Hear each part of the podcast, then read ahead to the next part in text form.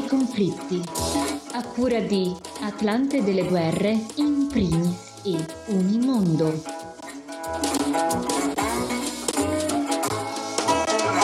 Benvenuto o benvenuto a Un camper nei conflitti realizzato con una collaborazione di Associazione Culturale in primis, Atlante delle guerre e dei conflitti e Unimondo un podcast settimanale che si pone l'idea di raccontare cosa accade nel mondo con approfondimenti dedicati alle notizie di esteri che spesso sono trascurate nei grandi media internazionali. Io sono Francesco Zambelli, con me in studio oggi c'è Raffaele Crocco. Buongiorno Raffaele.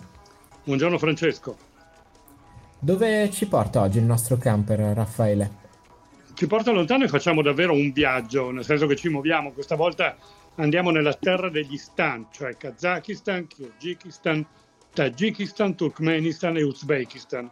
Qualcuno chiama questa parte di mondo il regno di mezzo perché è impiantato proprio lì nel cuore dell'Asia, quindi dicono nel cuore del mondo. E facciamo attenzione, attorno a quelle frontiere, che in realtà sono una via di passaggio, giocano una partita importantissima tutte le potenze grandi e medie del pianeta.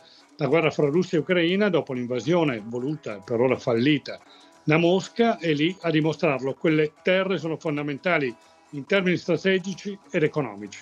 Perché sono così importanti, Raffaele? Perché secondo molti geografi l'Asia centrale, di questo che stiamo parlando, unendo ognuno di questi cinque paesi, è la cerniera continentale fra Occidente e Oriente, è il punto di incontro da sempre fra Asia ed Europa ed è una terra ricca di risorse naturali, minerali, idrocarburi soprattutto.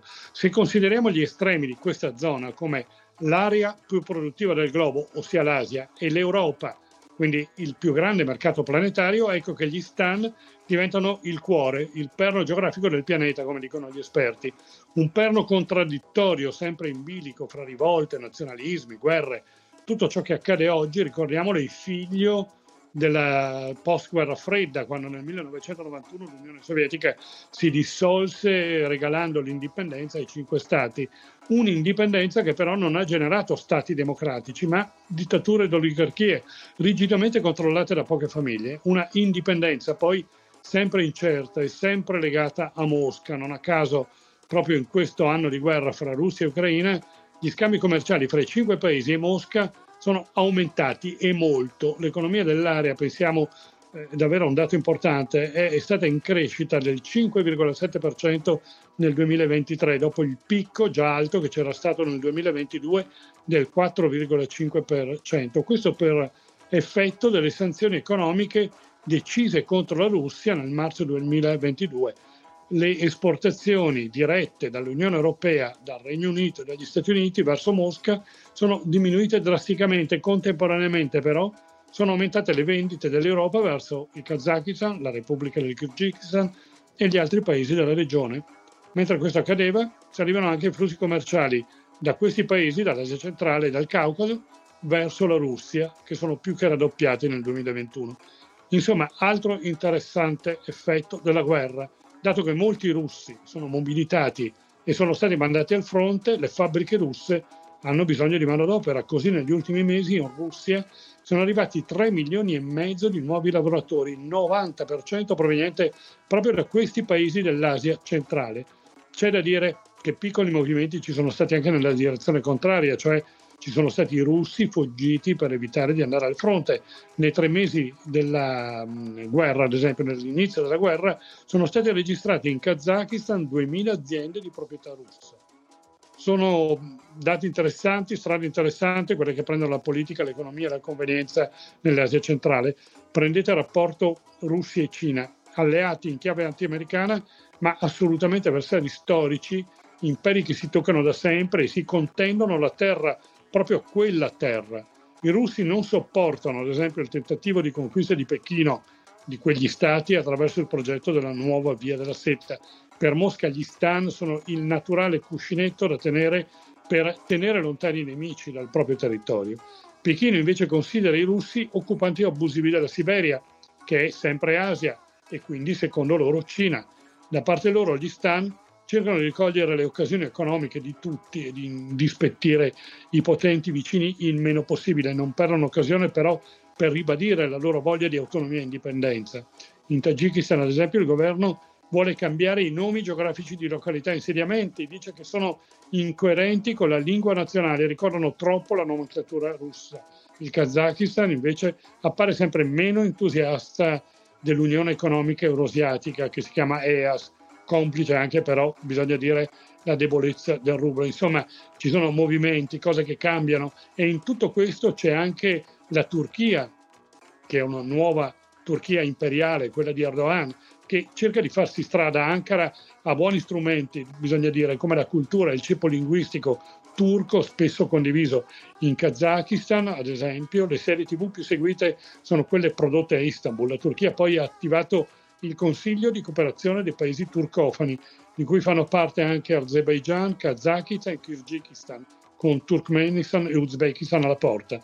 L'influenza turca insomma, insomma è molto forte. L'Asia centrale sta diventando quindi sempre più centrale e questo potrebbe davvero generare nuovi conflitti in un mondo che, come vediamo, ne ha già sufficienza.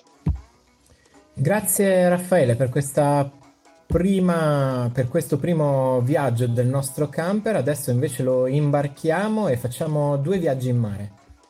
Sì, andiamo proprio per mare, andiamo nel Mar della Cina dove sono quotidiane le crisi fra Washington e Pechino. Gli Stati Uniti hanno infatti chiesto nei giorni scorsi alla Cina di fermare le sue azioni pericolose e destabilizzanti nel contesto del Mar cinese meridionale che è un mare molto conteso. Questo dopo che una barca filippina e una nave della Guardia Costiera cinese si sono scontrate vicino a una barriera corallina che è oggetto di una disputa territoriale fra i due paesi. Queste azioni riflettono non solo un disprezzo sconsiderato per la sicurezza e i mezzi di sussistenza dei filippini, ma anche per il diritto internazionale, ha detto Washington, che ha invitato Pechino a rispettare le regole e a desistere dalla sua condotta definita pericolosa e destabilizzante. E infine andiamo nel Pacifico. Andiamo nel Pacifico, andiamo tra Australia e Papua Nuova Guinea, il maggiore stato insulare del Sud Pacifico, che hanno firmato un importante accordo bilaterale di sicurezza durante la visita a Canberra del primo ministro Marapé, che ha avuto colloqui con il capo del governo australiano Anthony Albanese.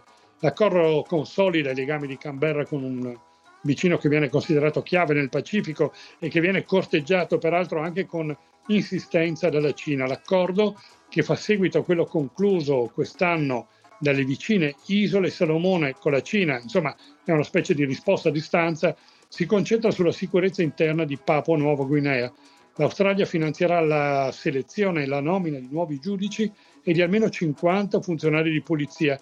Fornirà anche l'assistenza nell'addestramento e nel potenziamento delle scarse per ora forze dell'ordine nella lotta al traffico di armi e di droghe, oltre al controllo delle crescenti violenze tribali.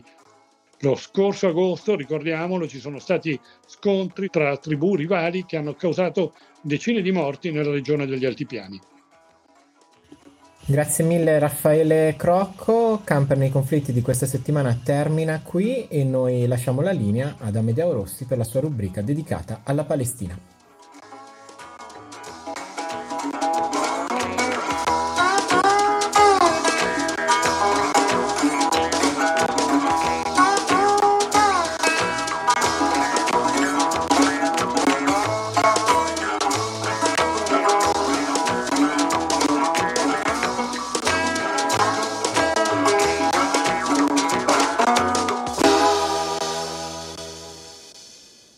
Nella situazione apocalittica che sta vivendo Gaza, la cosiddetta guerra di Israele contro Hamas è combattuta in realtà contro un intero popolo.